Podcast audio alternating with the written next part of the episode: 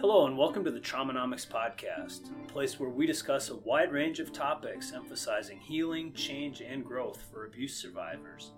Drawing from personal and professional experiences, we'll discuss issues openly for those in helping positions such as parents, educators, health and mental health professionals, and members of law enforcement.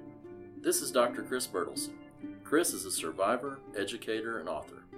As a teenager, Chris was a target of a notorious child molester in his hometown, a man who went on to abduct and murder one of the victims. This abduction case went unsolved for twenty-seven years. Chris was instrumental in helping bring attention to the cases, which were eventually solved in two thousand sixteen. And this is Jordan Howard. Jordan is a therapist here in Arkansas with extensive experience working with abuse victims and males in particular. In addition, Jordan works with couples and people with addictions. Together, we hope to share stories and commentary of resilience and healing in a caring and lighthearted way, bringing attention to issues of abuse, addiction, and the effects on individuals and society. Hey everybody, welcome to the Traumanomics Podcast, where men talk about stuff men don't talk about. Uh, we're here today. We're going to um, kick things off here in a minute, and uh, I just wanted to comment before we started recording here. Jordan was giving me some giving me a hard time about my cup and uh, how big my cup is over here. I got a I got a insulated cup that holds actually a pot of coffee. Jordan, I was about to say, is that coffee? That's coffee. Yeah, okay. So, yeah. Um, but you know, it's funny. I, I was thinking about it. Let's let that cup represent what it's like to be a teenager, and particularly a teenage boy. And um, where I'm going with that is, you know, we're we're supposed to be big and strong and tough and all of this. And, you know, we got this cup. I know you have a little cup envy over here, Jordan, but... Um, I just got this little can. Right. Um, but in all seriousness, I think we're, we're at a place we just have got to be talking about um, things supporting teenagers generally. Um, and, and I think for you and I, anyway, boys, uh, yesterday we had some really terrible news uh, about a school shooting, and I had actually set up uh, and plan. We plan on talking about this issue based on a study that came out in um, in the paper here last week. But uh, and we will do that here this morning. But we're gonna we're gonna start off talking about that, Jordan. You know, just quickly, you know, our thoughts thoughts and prayers go out to uh, those in the Santa Clarita um, community that that's dealing with this tragedy. And Um, You know, Chris, it's just it's it's just sad that uh, we're we're seeing more and more of this uh, this type of thing start to happen. And I, I kind of know that um, when we were preparing for this podcast, actually, you know, we had, we'd already talked about doing this topic before this even came up, and it's just something that seems to be, like we said, happening more frequently uh, everywhere, um, and something that, that you and I, being at the age we are, I know we're getting old, man, you know, but uh, we are something we didn't really have to deal with, you know, back at that time. Like, yeah, I, I don't, I know. We definitely dealt with other things, and you for sure did with what, what what happened in your story.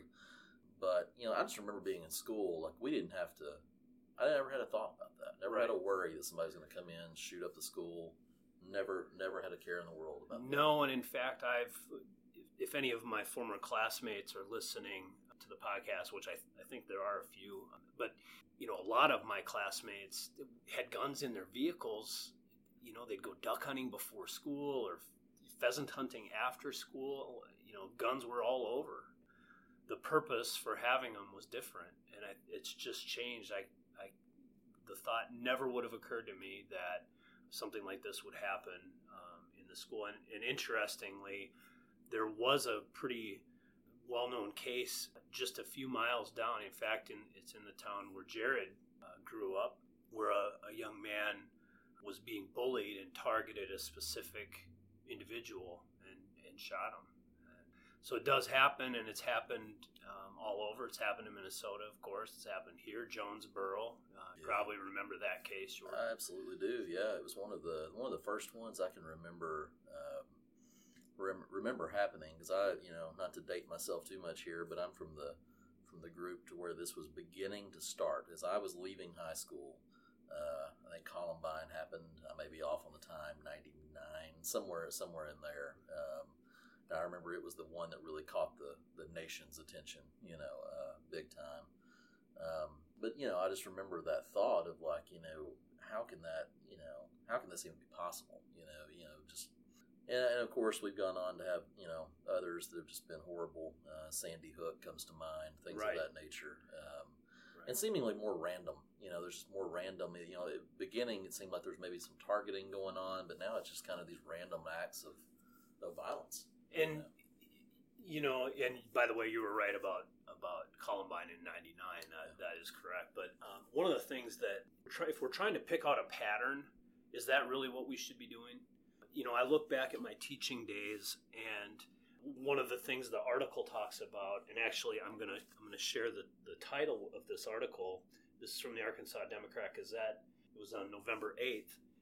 School attacks study finds similar threads. And it goes through uh, the subtitle, Most Culprits Bullied, Raised Red Flags. So I think, you know, one obvious thing is that it's overwhelmingly males. Right? Absolutely. And so uh, th- that's an issue. The bullying piece is, let's face it, schools have bullying. And girls, we know, uh, are it's more of this cyberbullying uh, from everything I know. Well, and not to jump in too much here, but... No, go ahead. It's I all mean, right. This is, I mean, this is no offense to, to those that are in the school systems. You know, my, my wife is actually an educator, and, you know, we, we've had this debate before. Just bottom line, from what I see as a counselor, I don't think our anti-bullying measures are really helping too much. I mean, it, right. I'm not saying it's it's a it's a yeah, it's an effort that shouldn't be done. We should be on anti-bullying campaigns. My point is, or should I, we be on pro treating people with respect and kindness well, campaigns? Because they're out there too. There you go. Yeah, you know, yeah. I think something. My point is, there needs to be some change in some of that because right. there's not. Look! Look again at the increase in this kind of stuff that's happening. Right. Do we need any other, right. you know, measurable right. outcome there? Well, and as a teacher, uh, I'm gonna I'm gonna tell you, it's I've been out a while. So I'll preface this with that. I've been out of the classroom for a long time. However, I don't think teachers often feel supported, feel backed up.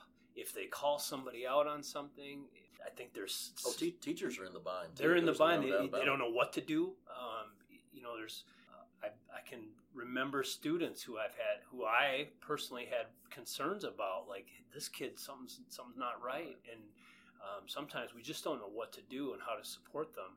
Uh, so one of the things I want to kick back to here just a little bit is about this issue of being a boy, you know, being, growing up, being a teenage boy. Uh, and I'm somewhat directing this as well, well, maybe a lot, uh, to boy moms, you know, because the way I see this, and, you know, I could be wrong on it, we're not talking, men, boys are not talking, women, moms, grandmas want us to talk, then we gotta, we gotta go to the source, we gotta start early and often. And we got to start talking to the boys because what I think is happening in the shootings, at least on some level, these these boys don't feel like they matter. Absolutely. And what I've kind of come to learn in, in uh, you know, my years here, I'm dating myself to a couple of old guys, but um, men want to matter. You know, girls want to matter, so do men. And we want to, uh, we want to be, I think, Jordan, you can correct me if you want to talk about love languages. Um, it's, uh, it's a great book. It's the five lo- love languages. Help me out with the author's name on that if you can. I think it's Chapman. Gary, Is it Chapman? Gary Chapman. Gary Chapman? Sure. So five love languages. Men that I know, it's overwhelmingly words of affirmation. Men like to hear that they matter. And if you look at teenage boys, we we you know, as a kid, I speak for myself anyway, I want to matter to the baseball team. I want to matter to the football team. I want to matter to my teachers. And uh, I think a lot of these kids just don't feel it. They're not getting that message. That's, that, that's absolutely correct. I think that, uh, and I think it can come from different, uh, different, different ways. You know, it's not, you know, th- this issue can look like the boy that is neglected and, you know, parents are on drugs or what. It can look like that. This can also look like the family that's super successful. Mom and dad are really not around, really not paying a whole lot of attention to what's going on. It, it brings up this aspect of, and we've talked about on the podcast before, of relational neglect, where there's just this uh, this loss uh, of, of of people. Because I think Chris, you can chime in on this too. And, and you know, my my own personal belief, you know, at this point is that I think we are in a, a land of confusion as far as where where we fit, um, you know, just in general in society. Uh, and I, I mean that specifically. I think you can see that a lot in males, which is why this is happening. We don't know where we where our role is, where we kind of fit.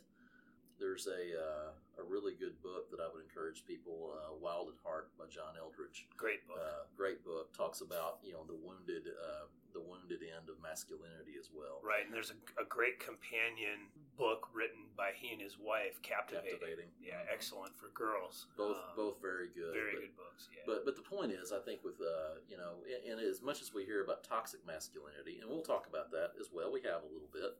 Um, toxic, I, toxic. What about toxic humanity? Well, there you go. I mean, I'm, so, I'm just saying. Yeah, no.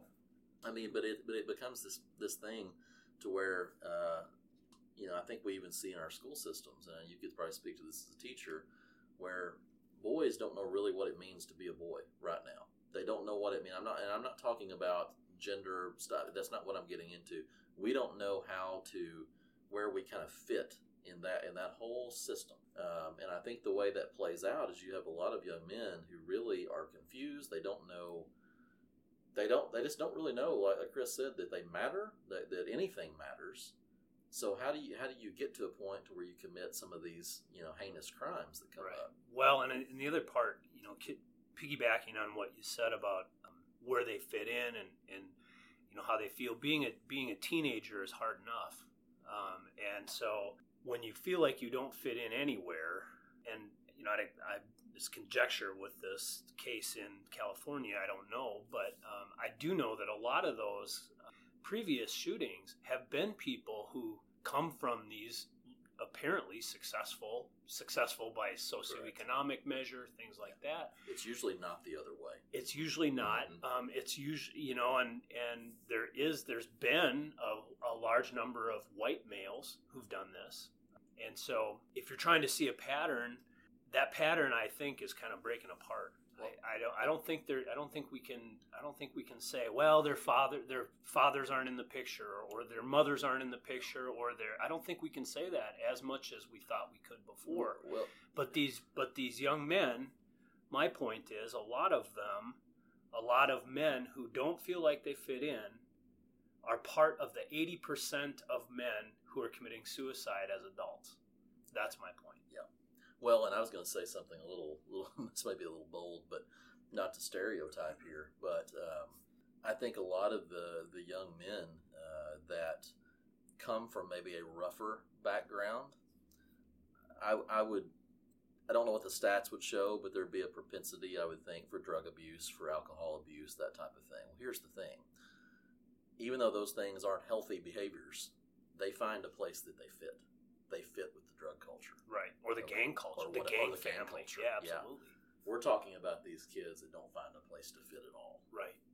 So to push back a little bit on this, you were reading the article. I don't know if, did, did you read it on the air? I can't remember. I don't think you did. Uh, but one of the things that you had pointed out was, you know, this kid's in, he's a, he's a cross country yep. runner. He was a, a Boy Scout. Boy Scout.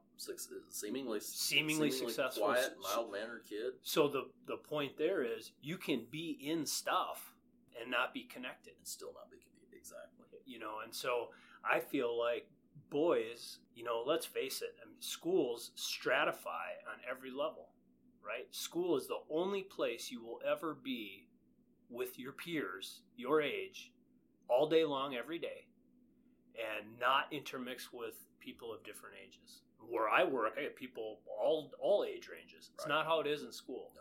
So here you have all these hormones, all these right. uh, appearances you have to keep. You know, you have to walk around with your giant coffee cup, right? You know? And and put on the facade. And I think a lot of boys, particularly, get they they feel shame. You know? They do. They do. The moral of that story is Chris just likes to brag about his coffee. But, it holds a whole pot of coffee. I mean, that, yeah. Addiction, maybe. Mm-hmm. I don't know, you know. So absolutely. No, um, no I, I, I think this is absolutely this is something again, as we talked about on this podcast, we want to talk about things guys don't talk about, because here's the deal. If you're if you're a guy, and I want you to imagine for a minute, if you're if you're listening to the show right now and, and you're a you're a, a mom of boys, let's just let's face the kind of the reality right now. And Chris and I will try to try to spell this out. What do teenage boys care about? What are some of the main primary things going on in their world across the board that they care a lot about? They're going to care a lot about how they fit with other people. They're going to care a lot about, do you know, affirmation from, from girls, but particularly, I think would be it would be a part there. Right. From friends, from peers. You know, there's this whole pecking order thing that goes on with males, with sports, with whatever. We're going to try to we're going to try to seek out, you know, from a young age. Probably probably to begin with, our dad. That's going to be one of our primary, like, our what what do they do? How are they kind of?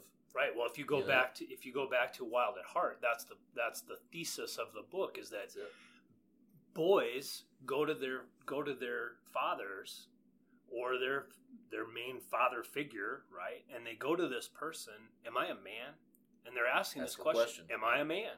When that when there's nobody to to answer that question, and you know, he makes the argument it's it's got to be a man. Uh-huh. Women, girls go to Uh, they go to women for that same question. It's not, am I uh, a man? It's, uh, it's you know, obviously. But women mold these uh, young girls into women. And, absolutely. And that's his thesis. Is, and so if that question is not answered, in the case of men, generally, men ask women that question.